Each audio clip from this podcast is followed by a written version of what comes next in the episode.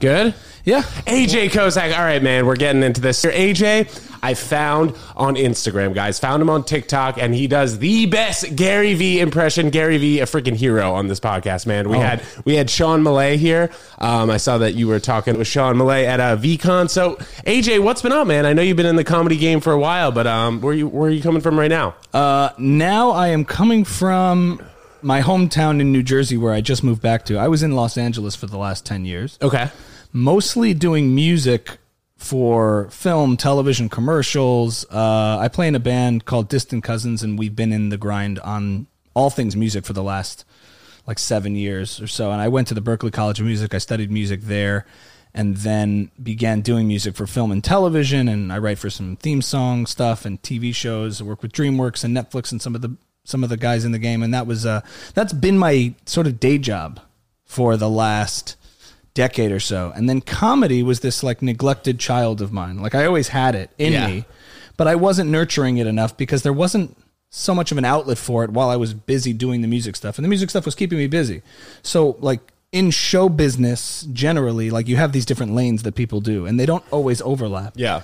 until social media comes around and I start using Instagram and then primarily TikTok when it was sort of fresh and not a household name yet. I started just on a daily basis consistently posting some music stuff and then a lot of comedy stuff, impressions on a daily basis. And as that started to pick up steam organically, I began building this nice little audience and started doing more impressions. And one day I threw up an impression of a certain someone who you mentioned at the top of the show. Yes. And that one... That one gave me a little TikTok moment there that got a lot of attention. So when did you actually move back to the East Coast? Pretty recently? This past summer, uh, last summer. It's probably almost a year now, but in the, the end of the end of last summer, I moved back. Have you found that New York slash New Jersey, where you're living, yeah. has been better for the comedy scene? You know, it's hard to say in the age of like COVID and post-COVID, where everything was bad. And my experience in the L A comedy scene kind of came in the aftermath of COVID, finding...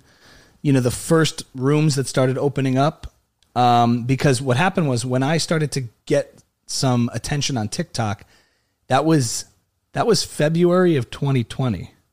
So I was like, okay, I'm ready to take some of this stuff out and started to do more stand up. Right. And, and so that's also, the- that's also like a perfect time to start TikTok right then, right? Like a month before quarantine. Yeah. But in terms of a comedy scene, I was ready to break into and start doing, cause I had been working clubs on the music side for years. So I'd been, I'd been doing that, and I had been playing and performing live for a long time. But stand-up itself, I hadn't done a lot of it yet, but I was ready to sort of start putting together everything I was, you know, and everything I was coming up with and doing it and taking it to the stage, and then pew! I, dude, that's hilarious because I, February twenty twenty, um, I had told you initially just quickly, yeah. I was working at my dad's company at that time for five and a half years, real mm-hmm. estate company. I was a property manager. Uh, I basically just be all over buildings, making sure uh, H V A Cs are working, making sure everything's right with the building, whatever right. rent's paid. So February twenty twenty, like that's when I was ready to jump into comedy full mm-hmm. time, do the podcast, the vlog, and comedy shows. And then I was like, holy shit, I guess I need to stay for another year, help my dad out. Not making an excuse in that way, no, but, but you like, opened the door in the cliff and you were like, dude, literally, I was doing this podcast. I was kind of ready to go. And then, um, yeah, man, another year went by, but uh, May last year. So May twenty twenty-one is when I started to do comedy full time. Right. So was there like a moment where you... I mean, you like got TikTok and you were like, wow, I can really do this like as a full-time living job situation. I I would say that what TikTok taught me was the power of building your own audience. And for sure. I think for a long time, I looked at social media as purely a promotional tool to say like, hey, come check out my stuff that I'm doing over here. And I would put my energies into things and I would look at it as, you know, I, I put all this time and energy into a video or something that when I'd post it, I'd assume that you post it, it goes viral if it's good, and then you get all this attention. And then I realized with TikTok that a, that it's not a commercial, it's the show. Like TikTok, it is not... It's not, it's not like the promotion. People come to TikTok to be entertained, not as a means to find your entertainment elsewhere. Right. You know? So once I became consistent with that, I used it as sort of a, I approached it more with a fitness approach, like show up every day, post consistently, as, and don't post, hey guys, I'm a comedian, come check me out. It's like, no, post something directly entertaining. Because that's what people are coming to these platforms for, to be entertained. These are broadcasters, and you have to be the show, not the commercial. Do you find that when you put these TikToks up, like the audience kind of came naturally and organically, or did you feel like, oh, maybe I do want to also promote myself here, like do, come to my show at this particular time? I found that when I began approaching it without the expectation of getting something in return from an audience or a viewer, but rather me, it sounds like that generic sort of entrepreneurial thing, like just give value. And it is like sort of the Gary Vee thing. Give a lot of value without expectation. Well, how would you say that? Well, honestly, if you, if you're, if you're promoting shit with expectation, you're going to fucking lose, right?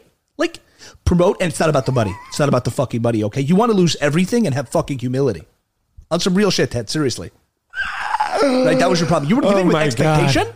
Right? And that's why you're going to fucking lose, dick. Um, so I, but but in truth, taking taking the advice to heart, yeah. putting stuff out there, what I realized was, you know, the first Gary Vee video I did that went semi-viral, I had already been posting for like two months on TikTok with very little going on. I was just doing it to do it as a daily, you know, five days a week, get into a consistency about it. And then Without one ex- day, and then one day you were just in your car and you just decided, oh, Gary Vee's a guy that I could potentially make yeah, fun he, of. He came across as an option like anybody else I was feasting on. I was just like, I'm just so sick of fucking twenty, forty year olds complaining that like yes. they're not killing it, right? Like if you want to win, fucking move to Louisiana and start a fucking peanut butter brand, right? Like fucking peanut butter.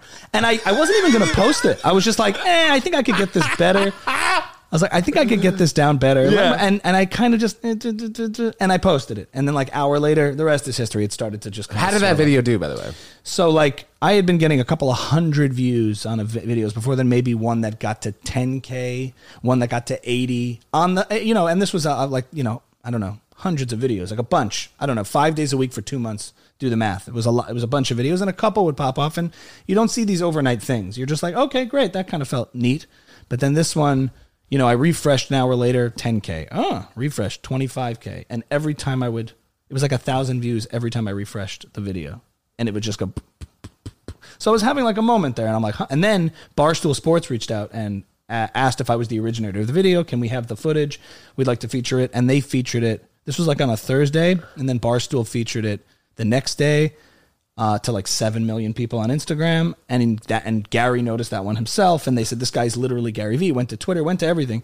And I wouldn't say that anything blew up overnight, but it did go from not feeling like I had a, an audience to feeling like I had an audience. So like from a couple hundred people following, I maybe uh, two thousand people were following. And then I would, when I was posting, I was like, okay, I'm sensing a relationship here that's forming, you know? Uh, that there are people on the other end of this when I put something out there. And that was nice. And that's sort of the, all of that is laying the foundation to eventually going full time and having an audience that can sustain you. But even that takes a much longer time and much longer game than people realize, because everyone can give you a like and a follow and a this and a that and a lot of good feedback, which is great. And then that next level or that next step, the next evolution of what you're doing as a creative is getting people who are not only followers but supporters, like those, to stick with you. Yeah, the thousand true fans who will show up for shows, yes, pay yes, hard yes. tickets, and and contribute on Patreon. I'm I'm not even at, the, at that point yet. I mean, I'm at the point where I'm building the base, and then we will start to see how uh, how uh, how I will convert in. You know, out of the thousands upon thousands and hundreds of thousands of followers that are out there, like who's there to like show a headlining up. Gig or something yeah, like that. Yeah, a headlining gig, and even people who would become patrons on Patreon, sure, sure. things like that. But I find that I whenever I Whenever I dig too deep on that point or get impatient with that, the feedback I get from people who have done it, they're like, you're doing the right thing. Just, just keep doing it. And eventually, it's not like it just happens for no reason. It's like eventually you will discover how to monetize this audience. So, if you try to do it too early, yeah. if you try to manufacture, you know, you can ask, you can try things. There are techniques. There are things that people do, which I'm still figuring out. But to answer your question, like that's how I discovered it can be full time. It's just a, it's it's just a long game, and as you're and in entertainment as opposed to other industries, it's sort of like money follows the success, not the other way around. So it's not like you're paid and then you're successful because you're paid. It's like you're successful and and then eventually people start to contribute to that success. In other industries, it's like I feel like it's a little more even, where as you rise amongst the ranks, you get maybe a salary in a more sure, structured man. environment yeah. that reflects you're rising up the hierarchy. And in entertainment, you get this perception of success where you're like, man, you're killing it. You're doing this and that, man. And then people think You're getting all of this financial reward for it, and you will, but there's a delay. You know, there's that, there's that, you know, yeah. there's that building the audience, and then you start to see the rewards, and you're planting all of these seeds, and it's like you're farming and you're planting these seeds. Then it rains, and you're like, okay, and then these crops form everywhere, and you, you even, for, you even forgot where you planted them, but you're like, oh, I've just because I've been I've been you know tending to this field for a long time. So I'm not how I'm not sure how familiar you are with um, maybe Sam Ramsdale. Have you ever heard of Sam? No. So Sam uh, came on the podcast before. She had a viral viral video during the quarantine. I mm-hmm. think it was probably like I think right around like June of twenty twenty. She yeah. had she has the world's biggest mouth. So she went on TikTok and she was like, I want to see your cheeks glow red, red, something like that, some video like that. And yeah. it got eighty million views. And then from that point, she kind of discovered her audience. And now she's able to like sell out shows like at City Winery, Wall Street Theater, all mm-hmm. over the place. But it seemed like her TikTok uh, kind of grew that authentic audience in order to like sell out shows and stuff mm-hmm. like that. Do you find that more people are noticing you for your comedy or for like a specific TikTok that you've done? Um, more people, I mean, I think people are noticing me generally because of the TikTok stuff. Obviously, like, like my Jordan Peterson impressions and Gary V bits and stuff, that got me to VCon. So everyone at VCon knew who I was. Yeah, and you definitely got to talk about that. Yeah, but yeah. But going. that got me, that, so I when people come up to me who do recognize me, it's like, I love your TikToks. Sure. They're not naming a TikTok. Okay. I saw that one thing because I've had some videos that pop off to a few million along the way. But mostly, I, one thing I'm I credit myself with is being very consistent, and I'm always on a daily basis putting out one or to several videos a day. Yep. And there are people who I talk to, other fellow ones who are like, man, like my out that, that talk about and have credited me with output that I'm very consistent on. Yeah, man. I out. mean, I checked out your YouTube channel. Like I thought I had a lot of YouTube videos. Yeah. I have around four hundred. You have about five hundred, man. So I haven't I, even counted. Yeah, dude. So, well, when you click on your thing, it says yeah. how many, but yeah. um, like just in general, like I know how hard I've been going on YouTube the yeah. past like two and a half years, but to see somebody who's gone equally even harder, right. um, it's definitely, uh, definitely a great thing to see. So the consistency and the grit has gotten you to a point where, I mean, where do you think it takes off from here? I mean, going yeah. to VCon, an enormous event, you were on stage in front of, I don't know how many people, fifteen thousand, something like that? I don't know. Maybe yeah, that thousands, many? Okay. Thousands, yeah. uh, but like having the respect from Gary Vee and um, other people who work for Gary Vee, obviously. So what do you think the trajectory is? Yeah. So the funny thing about the new media space that we're in, like the TikTok, Instagram, YouTube, social media space, as opposed to legacy media is... You don't really know where you stand. What do you mean by what's legacy media?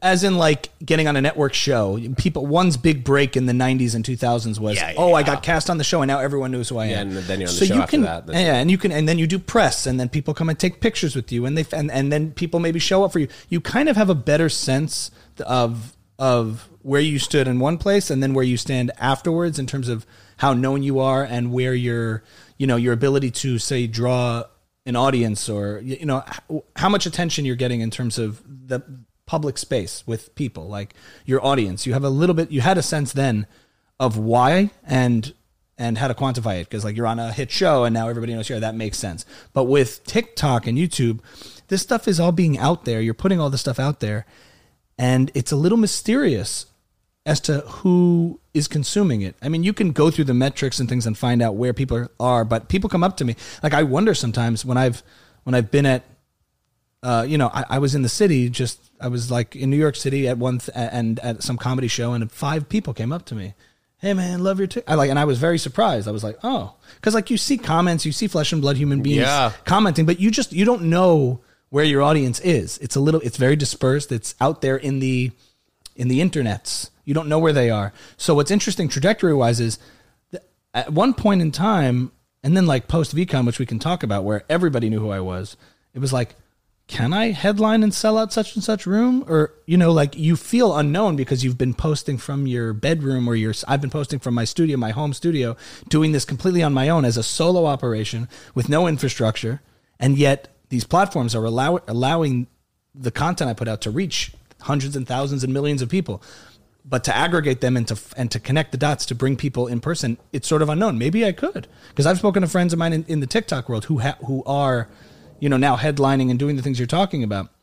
So I'm in that space now where right now for me, I'm just making sure I'm ready for that in terms of, you know, being prepared with material and a, totally. and, a and a set that that's ready to go, you know, building up from a tight seven to a tight ten to a tight fifteen along the way, because I don't want to be in front of a whole audience of people that I filled up a room and at least not have my best foot forward. Yeah. Like I think I would, that's something that's, I think that sometimes happens with people yeah. who build a social media presence super fast. You know, they'll get to five million on TikTok mm-hmm. and then all of a sudden somebody want the, a club wants them to headline for sure. five hundred people. Do you find that you're balancing the social media platforms kind of the same, or do you kind of lean towards one? Like, which one do you think gives you more exposure?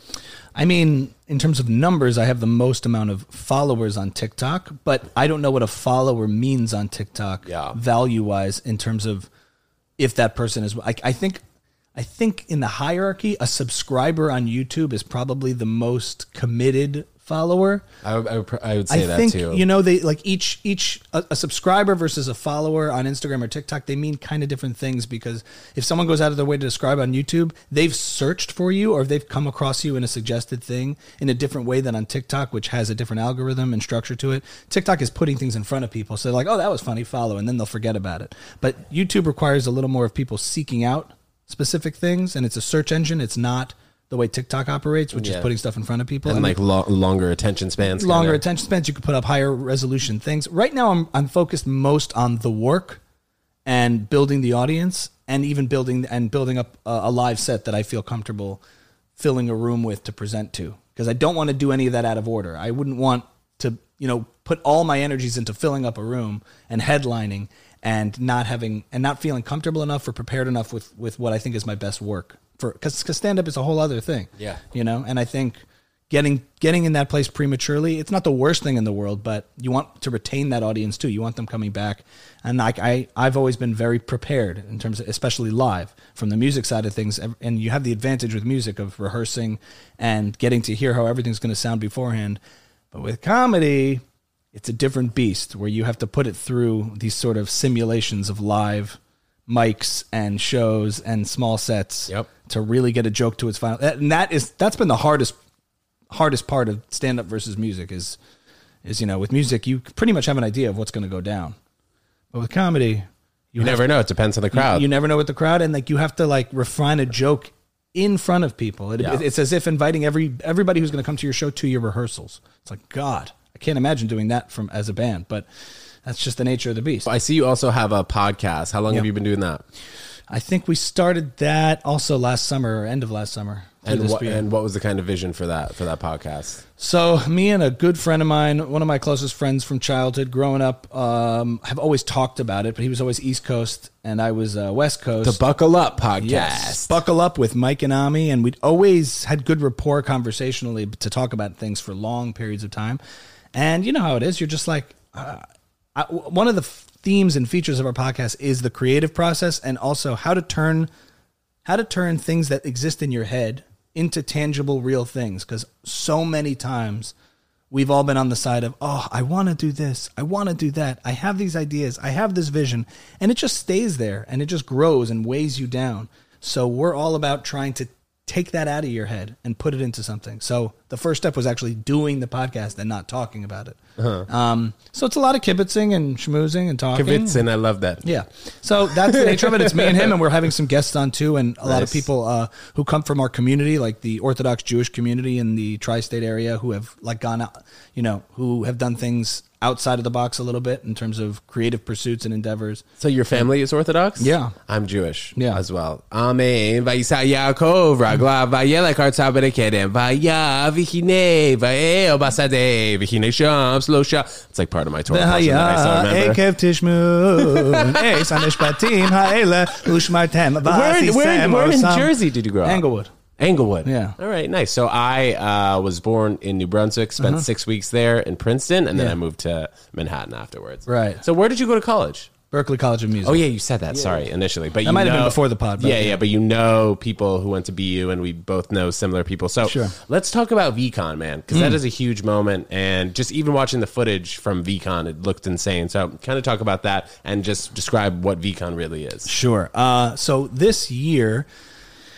media icon, social media star Gary Vaynerchuk launched his inaugural conference uh, which was centered around his N F T, N F T project called V Friends. So Gary Vaynerchuk is, for those of you who don't know who just, I, you know, he's like a branding entrepreneur, consultant, runs Vayner Media, a massive ad agency, and has put out loads of content with advice on how to hustle and how to get started. Does in, he remind you of, sorry, does he remind you of like a Tony Robbins?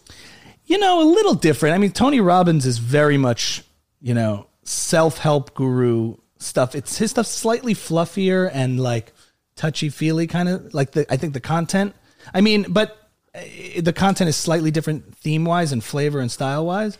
Gary's a little bit more... Or like, get off your ass. I mean, like, yeah, and I also feel like some of his stuff is psychologically oriented. If you want to change a negative mindset, look in the mirror and say, stop! The number one thing that's holding you back is a false sense of negativity. So Tony's doing that. Be positive, right? And Gary, initially, his brand was a little more about stop fucking complaining and get out there and fucking hustle. Stop complaining. You can Netflix and chill in your forties. I think you should focus on building up your business, right? Like, and then like, and a lot of a lot of Gary's stuff is really centered around utilizing new social media platforms and getting out there and finding your voice and doing those things. They're co- they're colleagues. They've had they've done stuff together. Yeah. Like, so. Maybe it's a similar space. Um, one thing that's unique in terms of Gary is that he he does give away a ton of things for free, and you'll never find at the end of a Gary video, click the link below if you want to buy my course on self-help startups, because that'll fucking help you crush it. Like, he sells books, he does keynotes, but most of the stuff doesn't come with a caveat of like, now you have to click the link below to buy the thing. So that's kind of your indicator that a lot of it's not so suspect, you know? Like, he's just putting out a lot of, he's pretty generous with his advice. There's just tons of content to consume. And and and I've always found that like that's an interesting, uh, unique uh, approach. That that's sort of your indicator whether he's, you know, people question, oh, there's haters out there and stuff. But like most of the stuff is most of the stuff is centered around stop watching my fucking videos and do shit. Yeah. You know? But anyway, back to VCon. Who reach out to you to go to VCon so, initially? Uh, so in the process of um, what's interesting is after my first Gary V video kind of popped off, um people in that social media space of like meme accounts and stuff who had big meme accounts reached out and said, you should lean into this, man. This is really funny. Gave me like, because I was ready to sort of diversify and show all these different things, but it's like, like a you lot know, of when, different impressions. Yeah. Like when you have a hit song, like play the hit song. So yeah. I started doing all sorts of different sketches, parodies of Gary V, which eventually caught the attention of the team, the Gary team, Gary V. The which, one thirty-seven P M. one thirty-seven is, is like his more, it's not centered around Gary V himself. That's more general media stuff. Okay. Um, but Team Gary V is all things Gary V. There's like Vayner Media, which is his ad agency. Um, and then there's Team Gary V, which is his content, like his, uh, his, I guess, social media brand. Um, and they started liking and sharing stuff, and members of that team would reach out to me, just like, r- r- just rapport back and forth, stuff like that. There have been talks about collaborations eventually as I was just continually putting out stuff. So it kind of became undeniable. And then eventually, I don't think VCon was even, the thought was even developed yet as a, you know, it, it was, I don't know when the, the idea of VCon came about, but as it did, I said, oh, there's a big conference coming up. That would be interesting. But I sort of just was like left it alone. And I, I had had a rapport with some of the members of the team. And then uh, someone who was coordinating the event reached out about this idea. And I pitched also some of my ideas about what would be funny, and together really with through, from D M Instagramming to emails to discussions, we thought of this idea of having this big opening thing, and Gary was very into it. I think Gary won, like, I, I didn't pitch this to Gary. I think he was like, I'd love to bring these guys. I think I think it was his idea initially. I don't know the exact source of it, mm-hmm. but everybody was on board to do this big opening uh, of VCon, in which me and another impres- impersonator, Nima Naz, who's actually performing tonight at... And I'm I might be doing a, a spot also. Oh, here yeah, in the city? In the city, yeah. Okay. He's Toronto based, but he also does was known online for doing Gary Vee impressions. And we hadn't met yet, but we finally connected over Zoom, and we uh, and I put together this opening sketch, and we opened the inaugural VCon conference, all centered around Gary Vee's N F T projects called V Friends. So there's all of his fans and people there who all are part of the V Friends community. And they said, ladies and gentlemen, please welcome C E O of Vayner Media and V Friends, Gary Vaynerchuk. First guy comes out. It's not Gary. It's Nima Naz. He's like, hey, everyone, you know, I'm the, you know, I'm the real Gary. I'm the real, I came out, hold on one second, fucker. He's like, I'm Gary V Series two. I came out, hold on one second, fucker. I'm Gary V Series three. you know? And then we started, you know, we bit each other's nails. We did a whole thing. Yeah, yeah, yeah, you know, yeah, so there'll yeah. be more footage rolling out. I'm, I'm, I'm just uh, unveiling throughout the weeks ahead. Amazing. But then Gary, and then at the end of it, I was like, who, honestly, like between the two of us, this is amazing. It's almost like, who needs the original Gary V, right? He comes out. And then there's three of us on stage. What an entrance. Did you meet him before you hopped on stage, though? Yeah. Yeah. We had like a green room powwow. Um, I well, just posted well, a video today. That sh- What was that like? You know, Gary is one of the few, I guess you'd call it celebrities that I've met that, you know, when you meet a celebrity in real life and all of a sudden they, they just kind of look different, act different, not in a bad way, but just you're so used to seeing them dolled up, you know, after makeup, you know, in their element, from like uh, behind the screen, and they have a certain look to them. And then you see them, you're like, okay, that's definitely Brad Pitt, but it's just not quite what I expected. Like, you know, he's not on production. You know what I mean? And then, uh, and then you meet them. So it just feels a little different. And Gary, I would have to say, was not that. Gary is exactly what you're watching. And then when you meet him, it was pretty close to what I expected, you know, and in a good way. Like you're like, oh, okay. It wasn't, wasn't like all up in my face, but he, he could tone it down. But it was it was that that what what you're what what's coming across as genuine on a, on your phone is kind of what it feels like in the room too, where you're you know what I mean. And I I was expecting not necessarily that, just because of encounters with people where it just always feels a little bit different than you're used to seeing them. They capture a certain essence of Gary, I think, in Team Gary V and all the stuff he puts out. That's that's pretty true to form. Was he super supportive of you doing impressions of him and then being at VCon and just holding the, I guess, like the Gary V kind of personality accountable for how he really is? Like people who are watching him are like, oh, wow, Gary's really like that. Oh, I mean, I did it to his face. Yeah. And he was laughing and loving it. I mean, he's a Jersey boy like me. It's all, yeah. we all just dig at each other. So he it's was, hard to find people like that, yeah, man, yeah. especially since like, I mean, to start in an, an inaugural event and have two people on stage making fun of you, obviously in a fun way. I mean, it's gotta, it's gotta say something about your personality, you know, like mm-hmm. Gary loves the haters. I mean, he even talks about that. Like I, I have rem- empathy for my haters. I, right? I remember even seeing Gary videos probably like, I don't know, when did he first start making a real appearance on social media? Maybe like three or four years ago, yeah. something like that. Definitely before the pandemic. Do you think that mm. starting your TikTok before the pandemic like was a value to you? Like, did you find any success on TikTok before the pandemic started? Well, I started doing stuff consistently, I think it was like twenty eighteen, twenty nineteen, but it was all scattered and there was no real consistency to the actual content I was yeah, doing. Right. I was just, I was just trying everything, right? I was just trying things. So I could, I, I do like live looping music stuff. Like, um, what's that? You know, like, uh, and like I can loop and do all this, like it was musical stuff because that's the kind of stuff I was doing. Yeah. So I would put stuff like that out. I'd throw up a GoPro because I don't know how to shoot. So I would just say, oh, GoPro is by default a cool looking shot. It makes everything look kind of cool. And it was this like really painful experience of throwing up a GoPro. I didn't know anything about frame rates and all these kind of things and running into those early mistakes, getting through that like painful part of something new.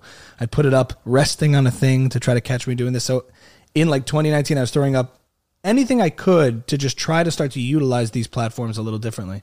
Um, and that was definitely pre-pandemic. But like I said, that was Instagram first. Is and that th- like DJing? Looping? Yeah. Slightly like DJing, except you're creating everything in real time. You ever see like Reggie Watts or uh, a Beardy Man? And there's a few other live looper guys. B- D J stuff, you're working with pre-recorded music and kind of triggering different things. You know, maybe I've also seen stuff like that on TikTok where there'll be like the best songs of the nineties and yeah. then they'll do one through ten and he'll loop maybe back like into the song. Yeah, like yeah. That. But so with live looping, you're creating everything in real time. So you'll be like, and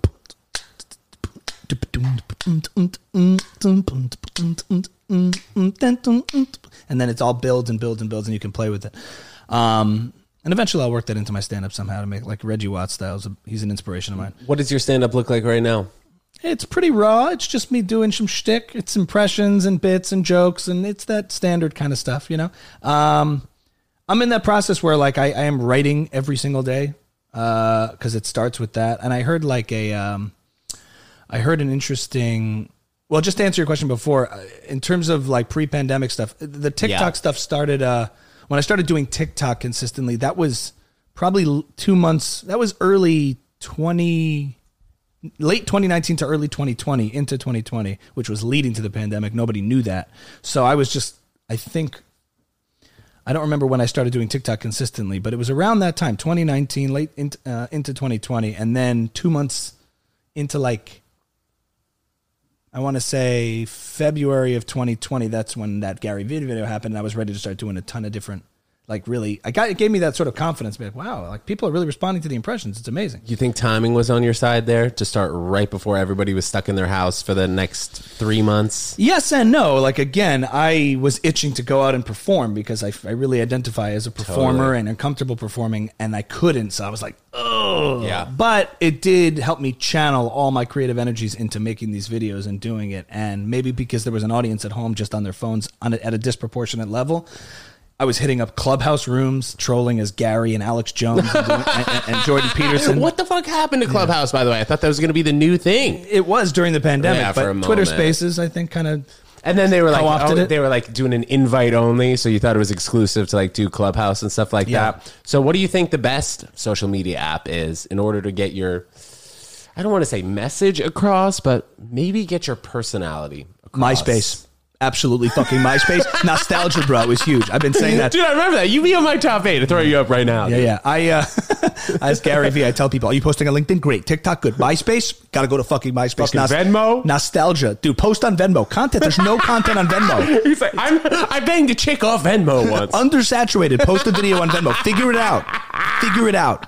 Um, what's the best platform? I guess it depends. Yeah, yeah, yeah. It depends on what you do. I guess the best platform is the one you can use consistently. Well, let's say for comics. Let's say for comics. Oh, for comedy, what do you think? I definitely think TikTok is great for comedy. I think it's like the stand-up clips. It's the impressions. It's that ten-minute impression that you need to give off. So there's always like a dominant one that everybody's on right now, and it seems like TikTok is the dominant one. I agree. It seems like Facebook is the last in line, mm. and it's for boomers. And maybe if you're thirty and up, you still have your account and occasionally check it. Right. But for content, Facebook seems very weak and very not organic. They put a lot of energy into just ads, and you post stuff, it gets nowhere.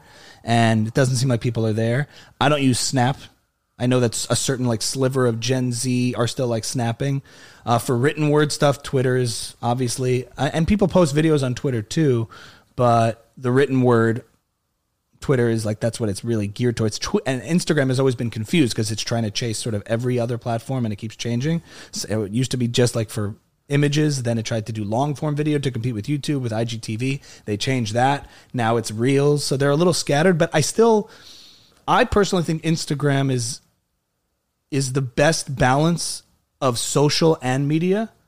You know, because TikTok is not that social. It's and also, more, sorry, I yeah. don't mean to interrupt you, but like also I feel like, you know, like, you would go and you'd follow someone's Instagram. You know, like if you are tight with someone or you met them and you're like, oh, I want to see kind of what this person's right. doing, want to be involved in their life, maybe check out their stories day to day where they're doing comedy and stuff like yeah. that. You follow someone's Instagram. That's like the social kind of norm. You don't really follow someone's TikTok, really. I don't yes, think. exactly. And also TikTok functions differently. Like TikTok has this For You page, which even your followers don't necessarily see everything you put out because everything still responds to some mysterious algorithm where if it performs well, it performs well and goes to followers and not followers alike. Instagram has, I still think it's, I still think is strong in that it's the standard and it's the way people, there's D M, the D Ms and voice notes and sending people things. Right. It has the social component to it and the media component to it. Whereas TikTok is really media and it's doing that better than everybody, like as a, as a, as your own channel to broadcast everything. And YouTube, I like for the option of also being able to do more long form stuff and higher resolution stuff. Cause I can do the short form stuff and I throw up shorts too. So I'm posting on TikTok, Instagram, and YouTube. It's really usually the same stuff. If it's a short, I'm going across all three. Yeah, yeah, yeah. And then once a week, I try to do once a week if I can, once every other week, a longer video that's maybe four or five minutes with green screens and a whole thing. And it's that's exhausting, but I try to do that if I have a, a bit uh, like a more high res sketch in mind. Do you think that this, I saw that TikTok came out with ten minute videos. Yeah. Do, I mean, do you think that this is going to wipe out Instagram? Are people really going to put that much I mean, content on TikTok in long form like that? No YouTube, no Instagram. I, I don't know. I, I don't, I'm not like good at the predictions of who, I just kind of know what's, the only thing I can do is. Well, you are good at predictions, right? You start, you were talking about Instagram and TikTok and all the social media stuff back in two thousand four, but right? That was the only one because, because I didn't want to, because that was the, yeah, that was the first time I was aware of something that wasn't standard yet. Like I was being made aware of this new thing, TikTok. And instead of being an annoying, like Uh, older millennial about it and being like, ugh, another one I have to post on? That's yeah. just a drag. What's this now? What's the... Instead, I tried to be more positive and say, okay, what what's TikTok? Let's... And I hated it when I first yeah, I, I was like, I was like, eh, that's eh. like also what a lot of comics, you know, like initially, like, I mean, I don't know if I was one of the later ones kind of on TikTok, but mm. I didn't get on TikTok until like at least nine or ten months after, right. you know, everyone really started getting onto it and people were going viral and mm-hmm. such, but we don't really see a lot of YouTube action in terms of like comics being on YouTube. Like you'll see the TikTok, you'll see Instagram, you'll see Twitter, but I think like long form for comics, I don't know, there's not really a lot on YouTube. It's like you're either doing a podcast or you're doing maybe some sort of show vlog. Yeah, like uh, Schultz is a good ambassador for YouTube because that's where he made, that's where he built his audience. I think the best social media one is the one that you can do consistently so you can build your audience. And sometimes the universe is telling you like, hey, a lot of people are on TikTok. So if you're going to try one and you haven't started anything, try making TikToks and, and make your content, make what, do what you do and make it in the, in, in the TikTok space and see what happens. Andrew Schultz talked about how he built his audience off of YouTube because I don't think there was, there wasn't anything yet. The only independent platform for broadcasting yourself was YouTube. Um, Maybe Instagram was there, but it was still more, I think, pictures. And when he was building up his audience via... What Instagram, year would you say? I don't know the timeline, but I know... I, I watched a TED Talk that Schultz gave about how he would put up these like hour-long sets and specials and no one would watch. But then he would put up clips in the form of like two minutes and people would watch for four hours. He started seeing that. He talked about it on a show called Colin and Samir, which is like they cover the creator economy. It's like this YouTube show. And it was really interesting because he talked about how... he. It, You know, he was tr- he didn't want to act and he didn't want to go on the sitcom route, which is like you're a road comic and then people come and see you because you were in a commercial or you did M T V or you had a sitcoms and that's how you drew crowds. And then he was with like his nephew or something. And I'm getting the story a little bit wrong, but he was with his nephew who who said like, I want to watch the game. It's on uh, it's on A B C. He said, can you put it on? And he's like, okay, what channel? He said like A B C. And he's like, okay, what channel is that? So the kid didn't even know what channel A B C was. And at that point, Andrew Schultz says he was like, okay, it's over. Like the network television world is is over. That's yeah. not where the attention's going. Mm-hmm. I'm gonna go online. I saw a clip that he yeah. said about that, like Netflix is done. It's He's all like, about I don't YouTube. Act. I don't act. I don't want to act. I don't want to act. I don't want to act. And then he starts going like this and doing his podcast. You know? Like I don't want to act. What the socks do? This, this is my Schultz impression. I don't want to act. I was like, I was like, factually, I knew it was over, and I had to go. I had to go to YouTube. I was gonna do YouTube because I don't want to act. I don't want to act. um, but uh, yeah, he was a guy who was growing up with like a lot of comics that I was around for such a long time. And yeah. then it just seemed like his podcast kind of just blew up. I don't want to say overnight because I don't know how long. So I don't I've think it really did. For. It seems like it did. But the real, the, I think his real grind was building up his audience by releasing these shorter stand-up bits. And then instead of people not watching an hour-long bit in its set in its entirety, they were watching four hours of him binging on YouTube. So we started to kind of understand right, right, right, right, right. the YouTube formula early on in those days. And that's what was around. And I imagine if he was starting now at that point, he would be using TikTok to do the same thing. You notice a lot of uh, comics nowadays, if they're not getting like a big network, I don't even want to say network T V now. If you're not mm-hmm. getting an, a Hulu, Amazon Prime, or a Netflix yeah. special, people are putting it on YouTube. Yeah, um, it, it's going to be interesting, I think, to see how many people just go to YouTube automatically. And you're seeing like a lot of the older comics, anyone who's not getting a, a I guess we can say network T V deal is putting mm-hmm. it on YouTube. I mean, is YouTube going to start paying more? How's it going to work? I know it's like ten thousand dollars per million views, and that obviously changes from creator to creator. But yeah. um, I mean, is YouTube just going to take over T V? I mean, I personally really only watch YouTube these days. Like I, think, I find that I can just go from video to video, and then the recommended is taking yeah. over my attention. My understanding is YouTube already has won and taken over from T V. I was with recently, I was doing this like uh, t- this shoot for content um, with these guys in their early twenties who grew up only watching YouTube. They did not watch T V. They watched Mister Beast. You know, I love Mister Beast. Yeah, so they, that's what they watched. Those were their shows growing up. That's that's the culture they grew up on. There wasn't T V culture. There weren't shows that they watched. They watched YouTube. So it's, it's already free. Won. And it's I mean, I mean and, unless you have premium. Yeah, yeah, yeah, but that's but I'm just saying in terms of the dominant space, like that has become the mainstream. Now, how YouTube compensates its creators, I think they're one of the better ones at it because you actually get paid and share in the revenue of AdSense. Um, if you're monetizing your videos, you are sharing in that ad revenue with YouTube. And it's all a matter of, I think it's a matter of degree in terms of how much of a following you have and how many hours you're commanding of people on the platform, you're getting more money for it. Um, And then I think it's really about leveraging that audience to either come to live shows, buy merchandise, do these other things. Just like we're in the space now where everything is paid by third party, like the direct service you're not paying for, but everything else is. So if you have an audience, if you have millions and millions of eyes on you, you have the ability to turn that into a sustainable career, because whether it's brand deals, whether it's ticket sales, whether it's all these things, whether it's just purely on the volume of views, you can make money on your content. So how comfortable are you on stage now? How much time do you think you could do if somebody was like, all right, A J, get up there and do as much time as you're comfortable with? Mm. Like tonight in Brooklyn. Yeah, tonight in Brooklyn. Well, well I, you know, I know, I know tonight it all Brooklyn, depends on the like sh- ten minutes. It but. all depends on the shtick. I stayed in character at VCon for hours, and I was totally fine. And I'm very comfortable with like improv. What do you mean, shit. Just like walking around? Totally. I trolled the whole conference just giving horrible advice. What's up, fuckers? I was like, okay, I know you guys are waiting for Series one, but Series three is here to answer all of your fucking questions, right? So ask me anything you want. People would just come up to me, and it was it was a lot of fun. Yeah, so um, I did an interview with Sean Millay. Sean Millay came on the podcast. You guys remember the episode? I, I like remember Sean. He's four weeks really, ago. Sean's got a really good voice like this. You know?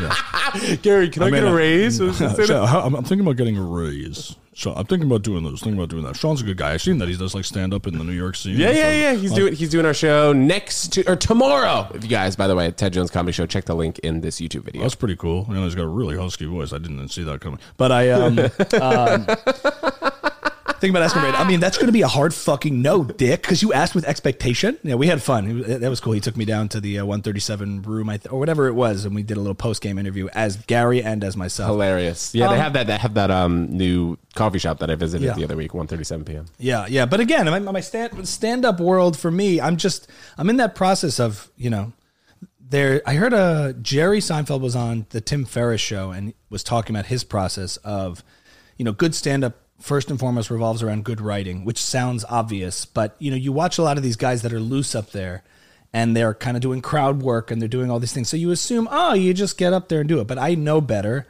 that There's a very, it's hard to decipher, but it reminds me of like in the early days playing with bands, there were guys who were like, let's just jam. Let's just jam like these jam bands, and it would all just fall apart.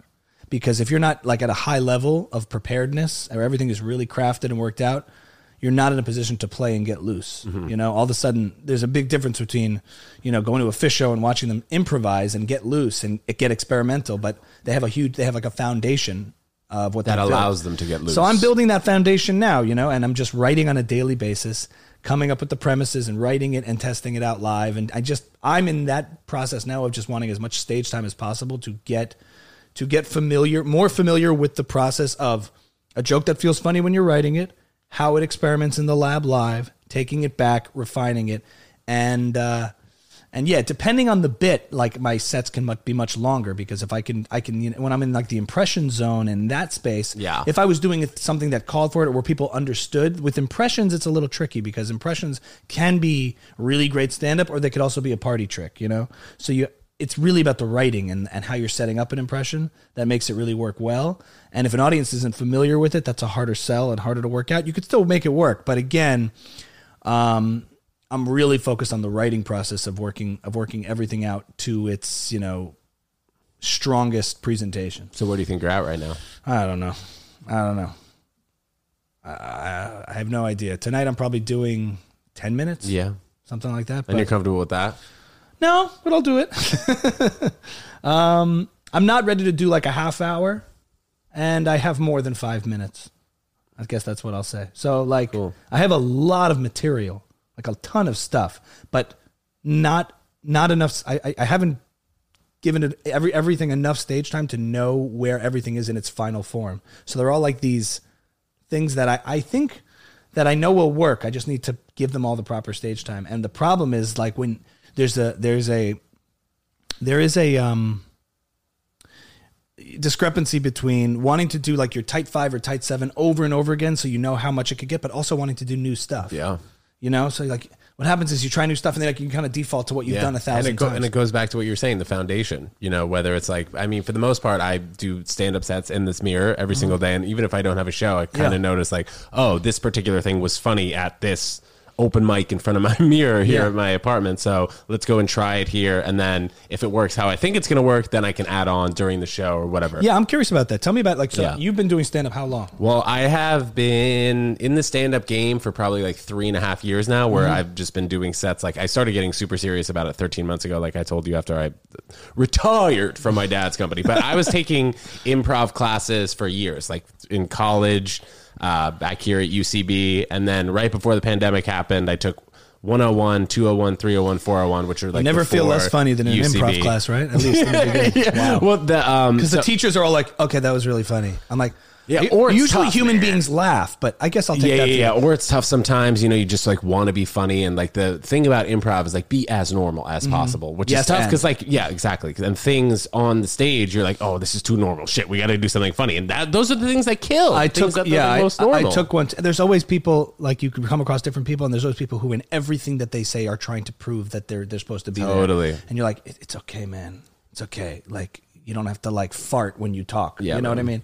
So switching from improv to stand-up really was, I'd say good portion of it was just because I wanted more stage time after the pandemic. You know, like U C B closed down in New York City, so I was devastated because of that. And I was supposed to be on the Lloyd team right around March twenty twenty. Mm-hmm. Lloyd is like, you perform every other week in front of a huge stadium. I thought it was great. Stadium. It's like in Hell's Kitchen, one hundred people, whatever. Yeah. Uh, but I wanted to just get more stage time. Tomato, and, tomato. And, and, it, and in order to do that, I mean, I really just needed to start doing stand-up more. And mm-hmm. stand-up in the city, ever since the pandemic, it really feels like it came back hotter than ever. You know, people yeah. love live performances. And um, during the pandemic, I went over to Asylum N Y C, which is a few blocks away. And I just reached out to the artistic director there when shows were first coming back. I was like, hey, man, can I put together a show? He's like, yeah, okay. Like, you want to come check out the theater? And I was like, yeah, I went and toured the theater. I was like, oh yeah. Like, he was like, oh, so you probably know that this is the green room. This is this, this is that. And I've never been to the theater before. So mm-hmm. I was kind of like not playing dumb, but I was kind of playing coy. Like, okay, I've never been here before, but this mm-hmm. guy thinks that I'm a big time com- comedian it. setup yeah. guy. Uh, so I put together a show, nine comics. There were like sixty-five people there. Everyone that I knew came. How did you fill this? How did you fill the seats? Just honestly, I think switching from my job as being like a property manager, people, I don't know if they wanted to support or they kind of just wanted to see what was going on. And also like, so it's people was, who knew you, you were able yeah, to it was pull. people that knew me. And also uh, one of the first shows coming back from pandemic, people all wanted to go and sure. see live comedy. So the theater was at like seventy-five percent. We filled it up with sixty-five people, which felt like a ton. And then after I set up that first show, the owner of The Stand reached out, or I reached out to him. I was like, dude, you got to come to one of my shows. Like, they're sick. Like, I'm doing comedy now. So he's like, why don't you put together your show at uh, The Stand? He's an Italian guy. I don't mm-hmm. know how good Italian that was. Whatever. So this like, fucking dude, guy. This fucking guy, mm-hmm. Ted Jones. So uh, put together a show two weeks later after that first show at Asylum. And then ever since then, I've just been putting together shows and getting more stage time. So initially it was putting together the Ted Jones comedy show and mm-hmm. just kind of acting like I knew what I was doing. Cause like sure. I've been in the comedy game. Like I've known people who've done comedy for so many years. Like my good friend, Giulio Gallerati, who's friends with Jeremy Parker. They went to right. B U together. Uh-huh. Um, I've just been following him around for sh- at shows. Like he's five years older than me. As soon as I graduated college in twenty fourteen, mm-hmm. I was just following him, f- following him around. I met so many comics. So uh, people in the comedy game like knew who I was. It was just like, when am I going to start? And what, like, when am I going to get up there? How do you get over imposter syndrome? Be an imposter for a while until you're not. Uh, like yeah, a, it kind of felt like that. People, just, people just knew who I was just because I was around so mm-hmm. much. And I had met people four years before I even shared the stage, stage with them. So you weren't even doing like the mic circuit. You went straight to just booking these shows yeah, and doing man. the shows in front yeah. of real audiences. I'd say so. Because I found that that's interesting too. When I started yeah. doing mics, I remember like the first set I did in front of people. I don't remember. I, I think it was when I, when I had, I had done like some, some live comedy stuff, but for going from like working stuff out at mics, I'd be like, man, okay. And then I showed up at a set. A friend of mine was performing uh, at Brooklyn Comedy Club and I did a set, you know, hey, can you do seven minutes? Then I'm like, yeah. And I got up and I'm like, oh, people are laughing. Like, oh, the stuff is funny, but yeah. you'll never know coming from a mic because it's just, it's a mics. I get nervous, man. Yeah. I mean, like, it's I'm, all comics. I'm, I'm hitting a mic tonight. Sean Millay is going to be there. Yeah. Uh, but yeah, it's all comics. You know, like when you are at an open mic, I think people kind of, people sometimes shy away just from like looking at your phone and reading the jokes. But I find that that's the best way to really improve at an open mic. You're like, okay, here are eight jokes that I have that I wrote this week. Let's read them and see if these guys think it's funny. I've always tried to not bring the notes, not because I knock it, but I'm always trying to practice not having notes. Right. Well, at that particular time, I'll actually get want to the test note. It. Yeah, yeah, I'll get the note. If I get a laugh, okay, let's go. Let's work at it in front yeah, of this yeah. mirror. And then if I don't get a laugh, I'm like, eh, well, let's try it again. So mm-hmm. I think having the notes have helped me. And then also I have found sometimes that if I do mic in the past and I wasn't getting any laughs in the first two minutes or something, I would just go back to old material that I was comfortable That's with. That's what was happening. So I was like, I'm like, crap, well, I, I should not be doing this. I didn't get to test the new bit yeah, at all. Exa- exactly. But I think um, also going from Ted Jones' comedy show to other open mics, like I had a point where I was like, all right, I cannot get nervous. Like mm-hmm. I don't even have the time or thought process to get nervous here. So it's kind of changed where now when I go to um, like a show that somebody else's, I get more nervous than I would at any Ted Jones comedy show, mm-hmm. just because I'm like, I have to bring the heat to Ted Jones comedy show. And while like my set, my twelve to fifteen minute set is probably seventy percent of the same that it was the time before that. Yeah. I find myself constantly trying to. And bring what's in your minute bits. Mark that you feel like it's tight? Every line is boom, boom, boom. Let me hear you say wayo, wayo. Nobody's asked that, bro. Oh. And, and I've asked this question, like how many, yeah. how comfortable uh, guests are. But I think like, I think I can go in there and knock out a twenty minute set, right. knock it out of the park. Nice. Uh, I would. I, if somebody was like, all right, Ted, go up there for thirty minutes, I'd be like, eh, all right, okay, crowd but work. I could go up there. Yeah, exactly. Crowd work. Stretch and, things and a I, it, Yeah, and I think hosting has really helped that. Yeah, you know, like sure. just going on stage, showing the most energy, and like even watching back some of my sets. Like I tape all my sets. Right. If it didn't go as well as I thought, maybe I lose a few words during the jokes. I'm always looking for my energy to be super high because right. that's what like the audience feeds off of. Like mm-hmm. people will just laugh just from like the body movements that I made at that particular time or the facial expression. So I think that I'm giving myself more of an opportunity to allow the audience to laugh at me or with me. Whatever. I think that improv has really helped me with that. Right. You know, like right. I'm just going around, I'm doing normal things, saying normal things. Okay, there's a funny moment here. Oh, that person in the crowd is wearing glasses. You have four eyes. Ah, uh, it's funny, whatever. Yes, obviously that mm-hmm. person doesn't actually have four eyes. But mm-hmm. I think being normal and giving yourself the largest opportunity to have the crowd enjoy your presence on stage. And when, what are the tall tale signs of like a noob comic and a seasoned comic? What I've noticed, you can answer that too. I've noticed it's like, I've caught myself in earlier sets, like using filler words that are signs that I'm not com- confident in the bit, as opposed to just silence. Exactly. Being like, I don't know, saying yeah. a, saying a joke and then somebody doesn't laugh and you're like, uh, I don't know. Yeah. Standing still, doing double hands on the mic. I think standing still is also a, a good tell sign that somebody's not comfortable on stage. Right, right. That's why like, I mean, I'm very active on stage to the uh, fault sometimes yeah. where like my dad will come to a show and be like, Ted, you need to stop moving around so much. Just because like I'm going from ten feet that way, ten feet that way. And when it's a huge stage, yeah, yeah. it can be great. But like also sometimes, depends on who came before and after and where the dynamic of the audience is. Yeah, like, exactly. Well, for the most part, like at my shows, I'll have like a beatboxer, Doctor Brick, um, mm-hmm. like you were kind of doing before. Mm-hmm. He'll come up, he'll do three to four minutes of beatboxing. Give it up for the host of Ted Jones or a podcast, Ted Jones Vlog, Ted Jones. And then boom, everyone's going nuts. I'm freaking firing up the crowd. Exactly, dude. You might have to. Uh, we might take Maybe Doctor We'll Brick's job, dude. Maybe we'll do a little. Uh, we'll do a little duo. I would love that. But um, I think it's just a matter of being comfortable on stage and having as many kind of dynamic ways about you. You know, there's so many great one-liner comedians. You look at guys like Jim Gaffigan, who's so different from Kevin Hart, who's maybe not so much different than um, I don't know. Cat I was Williams. Watching Jim Gaffigan the other day. Oh, tell me about fried bread. He did the Ted Jones comedy show, by the way, one time. I was Jim? freaking the fuck out. Yeah, oh, he here, right in this room at um, at uh, the Stand. At the oh, Stand, New York nice, City. Man. So they have... Um, oh, it's great writing. You could just see it. It's a really great, great writer. Yeah, they have people stop by all the time over know. there. He's always kind of yawning and then gets deeper.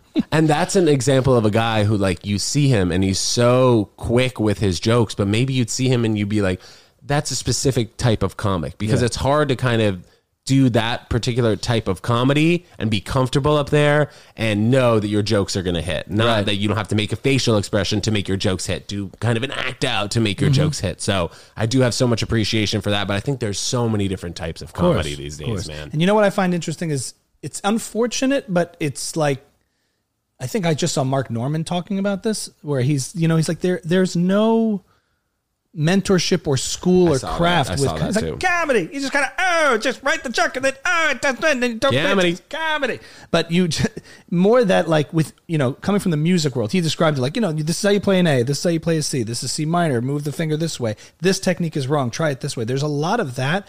And that seems almost faux pas in comedy, like educate. I mean, it's not once you get into the game, but it's not as, I find that it's not as expressed openly. People the craft, don't take comedy classes. People yeah. take music classes. Yeah, and it's like the craft of joke writing is a real thing.